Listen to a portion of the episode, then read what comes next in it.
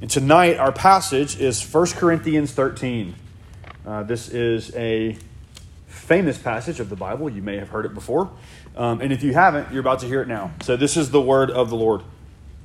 If I speak in the tongues of men and of angels, but I have not love, I'm a noisy gong or a clanging cymbal. And if I have prophetic powers and understand all mysteries and all knowledge, and if I have all faith, so as to remove mountains, but have not love, I am nothing. If I give away all I have, and if I deliver up my body to be burned, but have not love, I gain nothing. Love is patient and kind. Love does not envy or boast. It is not arrogant or rude. It does not insist on its own way. It is not irritable or resentful. It does not rejoice at wrongdoing, but rejoices with the truth. Love bears all things, believes all things, hopes all things, endures all things. Love never ends. As for prophecies, they will pass away. As for tongues, they will cease. As for knowledge, it will pass away. For we know in part and we prophesy in part, but when the perfect comes, the partial will pass away. When I was a child, I spoke like a child, I thought like a child, I reasoned like a child. But when I became a man, I gave up childish ways. For now we see in a mirror dimly, but then face to face. Now I know in part, then I shall know fully, even as I have been fully known. So now faith, hope, and love abide, these three. The greatest of these is love. The grass withers, the flower fades, but the word of the Lord will stand forever. Let's pray. Lord Jesus, now as we study your word, as we look at the things that you would have to say to us, um, Lord, help us to hear clearly. Open our ears, our physical ears, our spiritual ears, Lord. Open our hearts to receive this word. Lord, and I pray uh, yet again that tonight you will strike a straight blow with a crooked stick. In Jesus' name, amen. So one thing, uh, one thing I want you to take note of, and Matthew's going to put the slide up now. Um, we are beginning our uh, Q and A portion of the semester. So, what we're going to do, since after this week, we're going to move into uh, some of the more like, you know, we've been saying we're talking about relationships and we keep talking about weird things like covenants and restoration and stuff. We're finally going to start talking about marriage next, uh, next Monday uh, on Valentine's Day. Like, we're going to talk about marriage on Valentine's Who doesn't love that? Who's not excited about that? And, by the way, uh, we're to have Chick fil A for dinner. So, um, that's, a, that's a big win. Uh, unless the camp people are lying to me and they don't bring it. But they told me they were. So, uh, throughout tonight, um, if you are the note taking type or if you just want to send me a text message, I have everything set on Do Not Disturb, so you shouldn't throw me off. Um, as questions come up, uh, I want you to text me. I will keep your name completely confidential. Um, and uh, and after after the sermon, um, we'll spend some time answering questions if you have any, and if you don't, we'll sing a song, and go home. Um, but I figured as we kind of got into more uh, more practical things, um, this would be helpful. And like I said, we're studying relationships. I want to again remind you why we're doing that. Um, the, the first reason is because so much of our sanctification, our growth in grace, happens in relationships with other people. Um, if those are our friends, our families, our boyfriends or girlfriends, our eventual uh, or actual spouses, there are married people in the room. Um, so, uh, yeah, that's where our growth in grace happens, is in relationships with other people so often. Um, relationships can be complicated, and there's a lot of bad advice out there, and that's probably a lot of what you've been given. Um, and, and, the other and the other reason that we're doing this is because 2 Timothy three sixteen says that the Bible is the Word of God, and it equips us for every good work, including how we relate to other people. And so, while there aren't specific categories in the Bible, like this is the chapter on dating, like there are things that the Bible tells us about wisdom and about other people that uh, that I believe apply. And, and again, I want to remind you um, that you are safe here. You're safe to ask whatever questions you have. Um, there are no dumb questions, and there's probably not anything that you can ask me or tell me that's going to shock me. So, um, so with all this, um, fire away, you are safe here. So, this passage that we have just read, 1 Corinthians 13, it is among the most famous passages in Scripture. If you've ever been to a wedding, there's a good chance you've heard this. And uh, one of my um, one of my favorite scenes in The Office is uh, actually in the last season, which is mostly terrible um, because they had the audacity to make us think they were going to break Jim and Pam up, uh, which just, as we discussed the other night, that would have been worse than the ending of Lost. And if you don't understand that, talk to me later. But, um, but so, so, you know, Jim, Jim starts a business with his friends in Philadelphia and he's going back and forth and eventually he's working full time in Philadelphia and it's causing him to neglect Pam and the kids, and it's just getting it's getting very difficult. And uh, Pam starts to feel very distant, and they start to have some fights. And then Pam's like, "I don't think this is the life for me." And then they uh, they for whatever reason, Jim talks to Toby about couples counseling. I don't. I never understood that that particular plot. But but prob- yeah, that's probably it because because Toby got divorced and Jim was just like, "Help me not do what you did." Um, but uh, but there's this there's this beautiful scene, and I saw this episode the other day where uh, they've started going through counseling, and Jim is leaving to go back to Philadelphia, and he tells Pam like, "Hey, this was hard, but this was good, and let's keep." Let's keep working. And so he goes. He to go. He goes to get in his taxi, and Pam realizes that he has left his umbrella, and so she runs out to the parking lot to give it to him, and then Jim just looks at her and he and he hugs her, and, and, and I think Jenna Fischer does an amazing job in the scene because you see like at first she's kind of like tense and like not hugging him back because she's like I want to but like this hurts or whatever, and then and then they flash back to their wedding, and what are they reading? Love is patient, love is kind, uh, love does not envy, and and, and and then you see her her whole like posture start to change, and she hugs him, and then. Uh, and then the last like three episodes of the last season are actually really good. So they redeem the whole thing. But the reason that I think that is so powerful is that um, is that you have these writers of a comedy show who know something about this passage that is that they connect with. And, and, and listening to interviews, they don't even believe in a lot of the writers don't even believe in God. They're not Christians. But yet there's something that is appealing about this passage that we all hear, and if nothing else, we, we long for it to be true. We want this to be true. And so, as we're talking about relationships, as we're talking about the different things that we're talking about this semester, this is this is the it's the last piece of the foundation I've been laying, but really this is the foundation is love. And so we have to look at what love is or what is love and we all repeat, baby, don't hurt me over and over again. Because when I put that on, question on Instagram, I got that answer multiple times. So thank you. Um, but I think Paul shows us three things here. The first thing that Paul shows us is the necessity of love, then he shows us the definition of love, and then he shows us the person of love. So, necessity, definition, person, if you're taking notes in that type. So, the necessity of love. In verses 1 through 3, Paul explains some difficult things about, about love. And if you know anything about the situation in Corinth, um, in, in the church there uh, that Paul's writing to, um, it was a complete train wreck. It was a disaster. Uh, the, the, the people in the church, they were having this, this bitter debate about which ones of the spiritual gifts uh, were the best. Was it was it speaking in tongues? Was it prophecy? Was it wisdom? And they're having this debate and they're fighting over it. And Paul's telling them that by having this debate, they're completely missing the point. That they're not understanding what's going on because Paul is warning them that you, you look spiritual. You look like you're concerned with the things of God. And yet, the one thing that drives the, the entire foundation of the Christian ethic, you've completely abandoned it and that's love. And, and we see that throughout uh, the letter so vividly because they're not just debating which spiritual gift is better. Uh, Paul's, Paul's having to tell them things like, hey, when you come to the communion table, don't get drunk. Paul's telling them, hey, don't have sex with your stepmother. like, Paul's having to lay out some pretty, like, some pretty, I don't know, what seem to me obvious things that, that they're just not they're just not connecting on. Paul's saying like your, your behavior like, like you're, you're giving all the appearance of being christian and being godly but you're missing the point. So so first big yikes.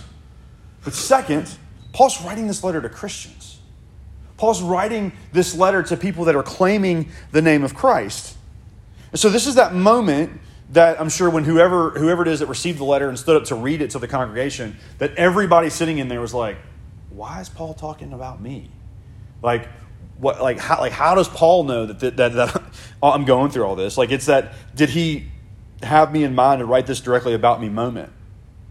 And look at what he says. He says, "If I speak in the tongues of men and angels, but have not love, I am a, a loud gong or a clanging cymbal.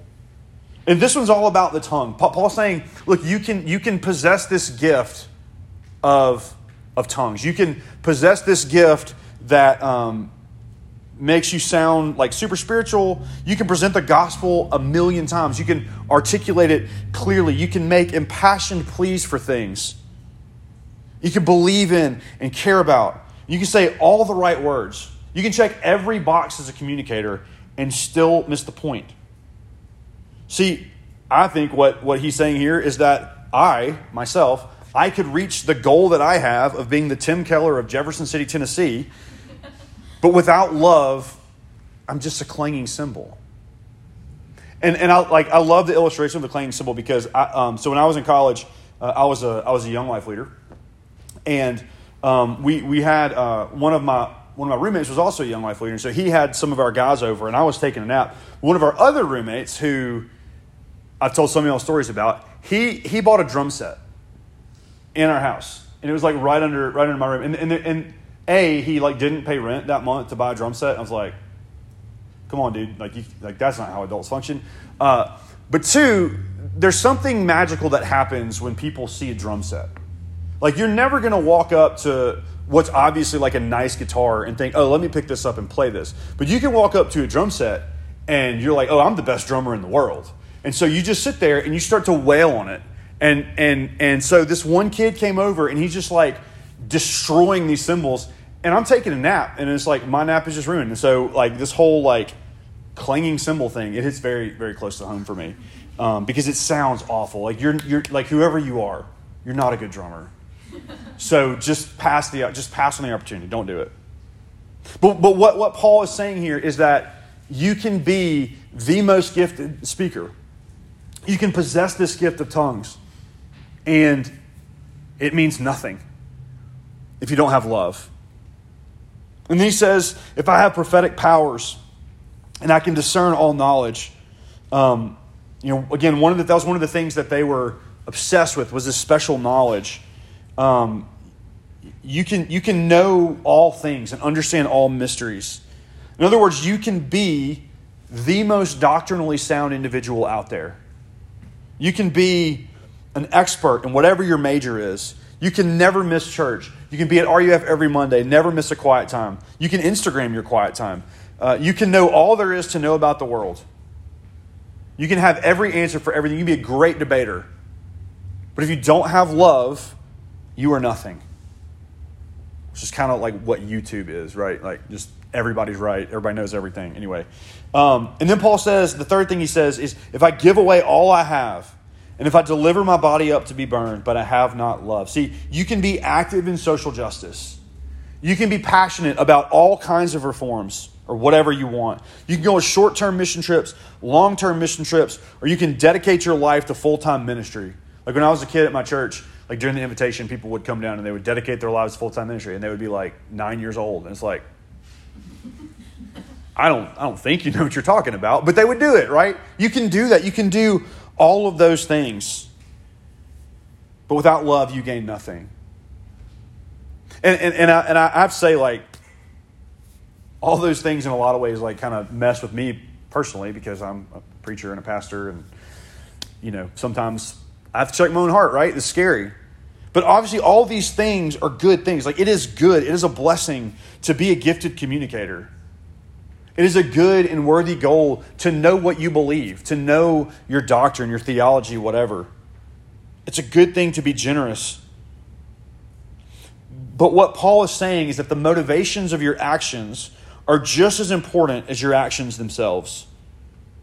And, and if you've been a part of the the freshman Bible study, that's what we've been talking about all year, right? About the Sermon on the Mount and uh, not just not just the things that we do, but the heart behind them, not just the, the letter of the law, but the spirit as well.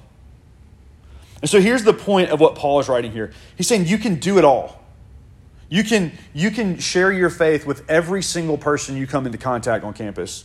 You can serve at every ministry. You can go to RUF on Mondays, FCA on Tuesdays, you can go to BCM on Wednesdays, um, if you're a girl, you can go to Delight on Thursdays. Or if you're a freshman, you can go to freshman Bible study. And I'm sure there's something to do on Friday. It seems like a holy day to do something. Um, you can go to church Sunday morning. You can go to service team on Sunday night. You can lead worship. There, uh, everything on this campus is like some sort of justification for ministry, right? All the time. And what Paul is saying, again, Paul is writing to Christians. He's saying you can lead a small group, you can eloquently defend your theological positions, you can memorize scripture, you can do whatever, you can go on every spot trip available, you can go to summer missions and whatever else you want. You can post Bible verses online, you can hashtag the right stuff. And Paul is saying that all of this is for nothing without love. All of this is pointless, that you gain nothing. And it doesn't mean that God can't or won't use it, but it means that none of it is of any spiritual value to you. Because what the gospel primarily pushes us towards is not theological precision, precision, or eloquent defenses of the faith, or even acts of service and mercy. Those are good things, and they naturally happen when we know Jesus. But the gospel primarily pushes us towards love. And Paul is reminding that reminding us of that here. And, and, this is just kind of a big picture thing that I've been thinking about and wrestling with lately. But we live in a world where we talk about love all the time, right? Everybody loves love, everybody loves the idea of love. But it feels devoid of love in a lot of ways. It feels like the things that we do, like we never see love, never experience love, because, because we value other stuff over love, right? We are, um, we, and we value stuff uh, uh, other than love to the very detriment of our humanity. That we find ways to dehumanize ourselves and to dehumanize others. look at the way that, just example, like we value efficiency over love, right? Like the other day, um, the other day, I, I had I experienced the great, great travesty of having to go through the actual checkout line at Walmart and not the self checkout line. Like the line, this the self checkout line was super long. There was nobody at this other one, and I was like, what do I even say to a cashier? Like, I forgot. Legitimately forgot. I was like, oh, uh, hey, how's it going? Like, why? Because I value efficiency over human interaction. I value efficiency over talking to other people. And part of me was just kind of spent the whole time annoyed that I couldn't go to the self checkout. See, all the things that we do, they have unintended consequences over us. And we miss out on the opportunities around us to share kindness and to be patient. And, and, and our desire and our longing for efficiency leads us to see other people as impediments to our schedules and obstacles to overcome. So we value self sufficiency and autonomy over love. So if your goal in life is to be your most authentic self, or to be whoever you truly are, and, and this is not like this is not me talking about the culture out there. Like this is in our churches. This is in our own hearts. Then other people become objects or they become competition. We talked about this a little bit last week. We either crush them uh, in inviting our own. We either crush them in a way, or we use them to achieve it to achieve the efficiency or the autonomy or, or the self sufficiency that we're longing for. And so we end up being able to endure nothing because enduring someone else might that might speak contrary to, to who we are uh, that might end up being uh, that might end up causing us to fail and, and as believers we're not exempt from these things if you're here and you believe in jesus and you love jesus like you're not exempt from this so, so what are the places in your life that you feel are the most devoid of love? Where do you most mostly feel the necessity for it? But then the next thing that Paul shows us is the definition of love. What, what is love? Paul's saying it's so vital. What is it? And everybody has a different answer. If you walk, walked up to 100 people and asked 100 people, how would you define love? They would give you 100 different answers. And they would probably all be good enough in, in a way to make you think that might be right. And then you talk to the next person, and then you just end up being anxious because you didn't know which one was right. Um, because that's what we do. But again, it's important for us to go back to the Bible and to see what Paul says about it. How does the Bible define love? And listen to what Paul says about it that love is patient and kind. Love does not envy or boast. It is not arrogant or rude. It does not insist on its own way. It is not irritable or resentful. It does not rejoice in wrongdoing but rejoices with the truth. Love bears all things, believes all things, hopes all things, and endures all things. And so I think the first thing, the first thing that Paul is trying to convey to us about, about love, asking the question, what is it? I think Paul's telling us that love is secure. Um, he begins verse 4 by saying, Love is patient and kind, and he lists a bunch of stuff that love does not do, um, and a couple things it does at the end. Um, you know, one of the things that says love does not do is uh, love does not envy or boast. And I was reading about this. One commentator said that uh, when it says uh, to boast, it literally means like be a windbag, which is like a really funny, like old people way of talking about people. We should call people windbags more. Um, not, not in a boasting way, because that's not what love does, but uh, it's not arrogant or rude. It does not insist on its own way. It's not irritable or resentful. It does not rejoice in wrongdoing, but instead rejoices with the truth. And think about, think about dealing with people or the people that you know, or uh, if you can be honest with yourself, the ways that you um, do all these things that Paul says love is not. At that moment, who is the center of the universe? When someone is boasting or arrogant, when someone is prideful or not able to suffer all things. See, I envy because I believe deep down that I deserve whatever someone else has. I boast because I believe deep down I deserve nothing but praise and adoration. In other news, delete your Twitter account because that's all it exists for. I'm rude because the things I have and accomplished are better than the things that you have. You guys know that I love to quote Kanye West as often as I can. And in the song uh, Stronger, he says, Bow in the presence of greatness, because right now thou hast forsaken us. You should be honored by my lateness, that I would even show up for this. It's rooted in this desperate need to matter, that I have accomplished so much, I have done so much, that you should be honored that I would even grace you with my presence. And it's funny to look at Kanye and to laugh at him writing that, but like, don't we think about ourselves that way? Like, don't we view ourselves like, this better be good because I'm giving up my very, very valuable time. And I'm a very important person. It's rooted in the desperate need to matter, that I have to matter, and you have to know that I matter. It's not just good enough for me to think that I matter, like, you have to know it, and I have to prove it to you. And the only thing that that ends up producing is anxiety and insecurity. But love, on the other hand, love is secure. Love is absolute in its security. Love for others is the difference in flying off the handle at something offensive and asking, okay, I hear you. Why do you think that way? Why do you feel that way? What do you mean when you say that? Why? Because love is patient, love is kind. One is irritable and it's easily triggered, and the other is patient and kind. And so, my question is how do you react to stuff? Right? Do, do, do you find yourself in a constant state of annoyance or anger? Because that's kind of the world that we live in where you know, we're, we're more important the angrier or more offended that we are. Or can you laugh at yourself? Or can you express your hurt in a way that comes from a place of hurt and sadness and not anger, envy, or arrogance? Does your sadness and hurt come from a place of security? Or does it come from insecurity? But the next thing that Paul tells us is that love is hard. These are all difficult things to do and to be. And um, nothing has exposed this in me quite like having children.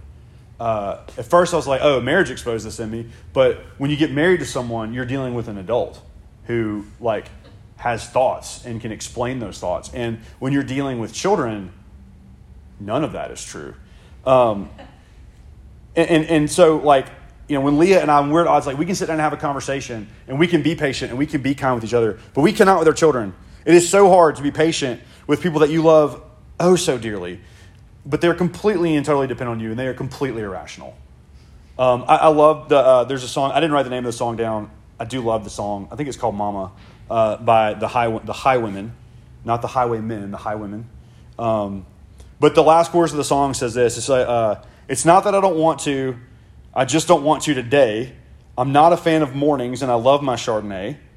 No, I'm not saying never. I won't wish it all away, but my name can't be Mama today.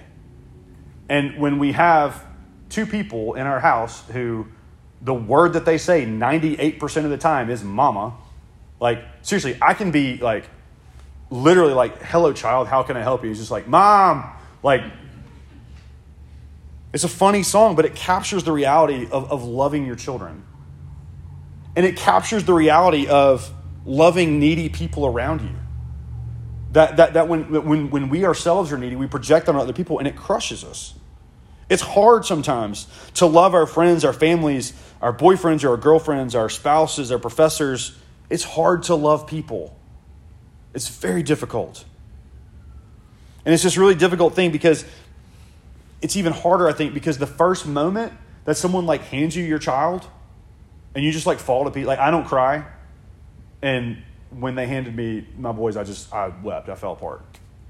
The moment that on your wedding day you see your spouse there in the church, the, the moment that you have that conversation with another person that says, Yeah, I think we might end up being we might end up being really good friends.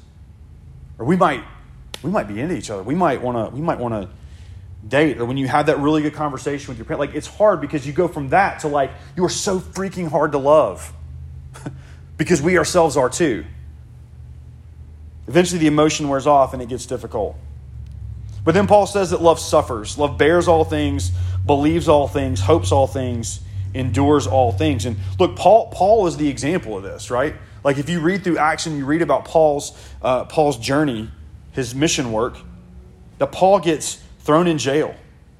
He gets beaten. He gets shipwrecked. He goes before the emperor himself and eventually gets executed by the state. And yet, Paul continues to love.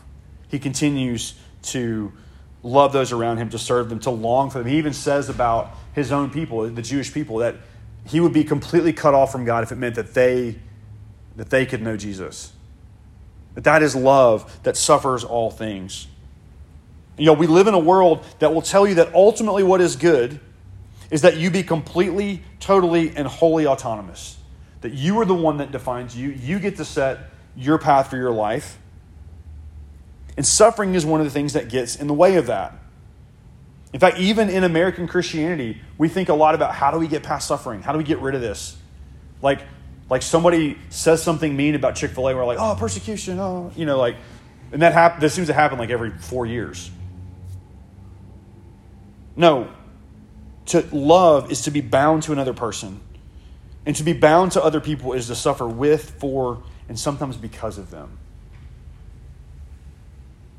So, what is love? It's not simply a feeling, and it's not a pithy quote that will fit on a bumper sticker. But love is an action. It's a constant dying to yourself for the good of another person. And the problem with that definition, and the, I think the reason that a lot of times we don't like that definition, is because we know deep down that not a single one of us can do it. We know that we're going to fall short, that if we read that list in 1 Corinthians 13 as a checklist, we're going to fail. So that brings us to the person of love. Think, think then about what Paul says here. I'm not going to go through the whole list again, but love is patient and kind. Love does not envy or boast, right? It's not arrogant or rude. Now, now replace the word love with your own name, right? Or the name of someone that you know. How does it, how does it work? Does it fit? Like if I say, Chandler is patient and kind, Leah would fall out of her chair laughing. and probably a lot of you would too, because I, I, I know I can stop there.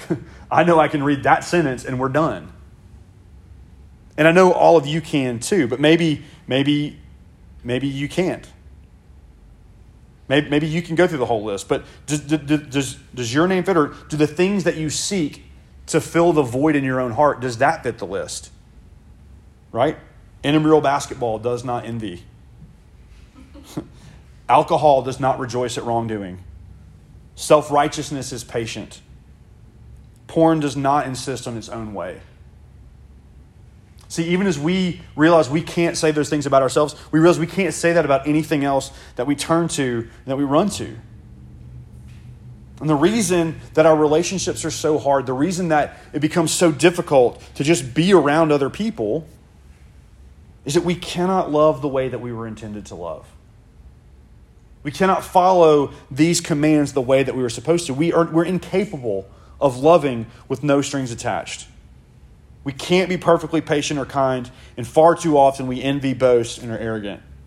we're irritable, and even if we do manage to get this right sometimes, we can't ever make the distinction between I love you and I love the way that you make me feel. Because those things are very different. And we loop right back around to not doing any of the things Paul says, because that just ends up insisting on our own way, even at the sake of our own hu- humanity. But the question that I have for you is what if the question of what is love is the wrong question? What if the point of love is that we're incapable of this kind of love ourselves, but that there's somebody else that does this for us? And I think that when we start to ask that question, who embodies this? Who does this well? Um, I think there's a fear in all of our hearts somewhere that like we just kind of like made all this up, right? Like we just made it up that there's a that there's a God that loves us, and we throw that word around. But here's the good news: that we were created to reflect God, and God is very much not dead. Um, they've made several movies to tell you about that. Um, but God is active and at work in this world. That He created us to be in covenant with Him. And though we broke it, He brings the restoration that we so desperately need, which we all long for. And that restoration drives us to this, to love.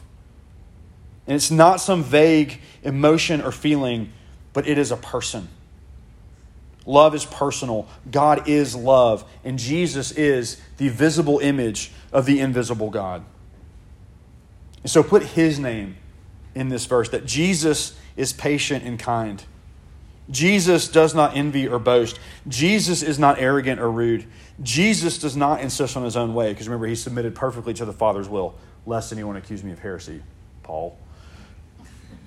Jesus is not irritable or resentful. Jesus does not rejoice in wrongdoing, but Jesus rejoices with the truth. Jesus bears all things. Jesus believes all things. Jesus hopes all things. Jesus endures. Indeed, he endured all things. Romans 5 tells us that God shows his love for us and that while we were still sinners, Christ died for us. And that all this, everything, Paul says in 1 Corinthians 15, that if Christ is not risen, then all of this is for nothing. And I, I want you to hear what um, Tom Holland, but not that Tom Holland, said. Um, there's a historian, uh, atheist historian named Tom Holland, who set out to really document that like morality was kind of a, a Western invention. And what he found was that uh, it's, it's actually like entirely Christian. and I think he's still an atheist, but like loves Christian. It's weird. I don't know. But listen to what he says. He says, We preach Christ crucified, St. Paul declared. Unto the Jews a stumbling block, and unto the Greeks foolishness. He was right. Nothing could have run more counter to the most profoundly held assumptions of Paul's contemporaries, Jews or Greeks or Romans. The notion that a God might have suffered torture and death on a cross was so shocking as to appear repulsive. Familiarity with the biblical narrative of the crucifixion has dulled our sense of just how completely novel a deity Christ was. In the ancient world, it was the role of gods who laid claim to ruling the universe to uphold its order by inflicting punishment, not to suffer it themselves. And so when we think about all this stuff that Paul says about love, what he's also telling us is that every ounce of suffering, everything that Jesus had to take on to make you right with God, to know that love, he did. There's nothing else in the world that claims to love you to the point of suffering and dying for you, like the God of the Bible. I'll close with two things. The first thing is uh, the movie The Princess Bride. Um, you know, early in the movie, Westley tells Buttercup, I will always come for you. And she asks, How can you be sure? He says, This is true love. You think this happens every day? And then you, you fast forward to the end of the movie and they're reunited. And he says, I told you that I would always come for you. Why didn't you wait?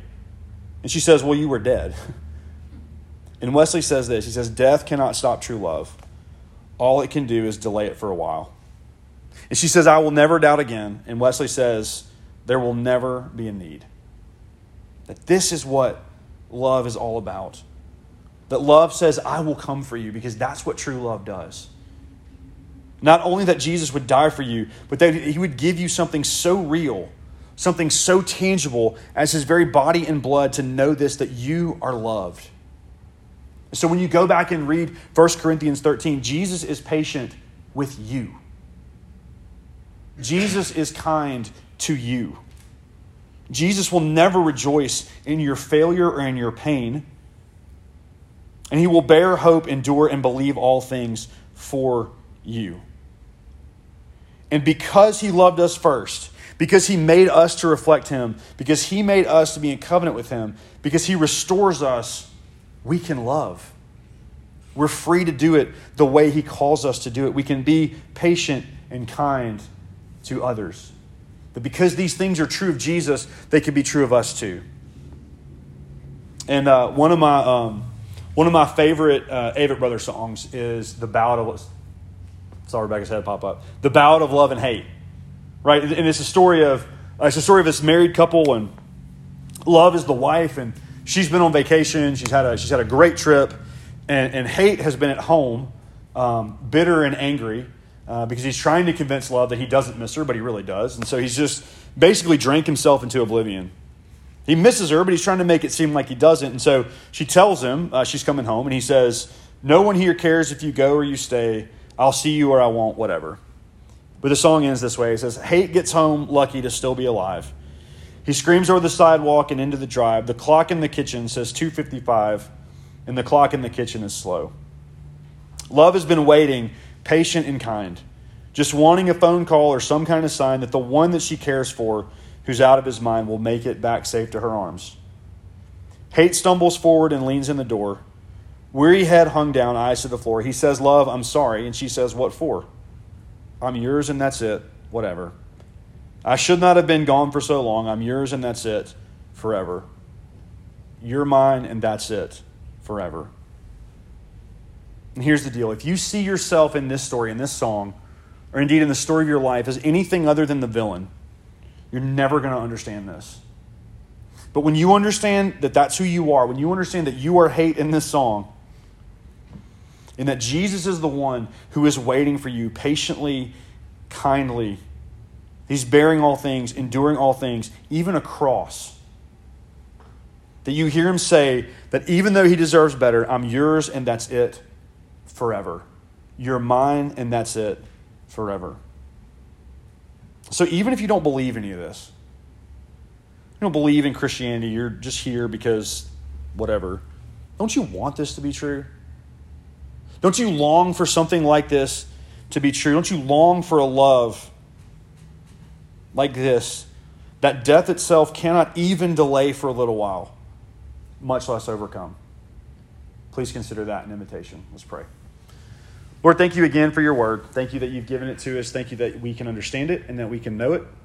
Um, Lord, I pray for those of us tonight that need to be encouraged in this, that need to be reminded that you do love us, that you do long to be with us, that we are yours and that's it forever. Lord, would you remind us of that? Would you meet us in our loneliness and in our desperation and in our sadness? Lord, and would, uh, would you meet those of us here tonight who are still skeptical about this, that we don't yet know this to be true? We don't yet know this kind of love. Lord, would tonight be the night that you would open that up for us? It's in Jesus' name we pray. Amen.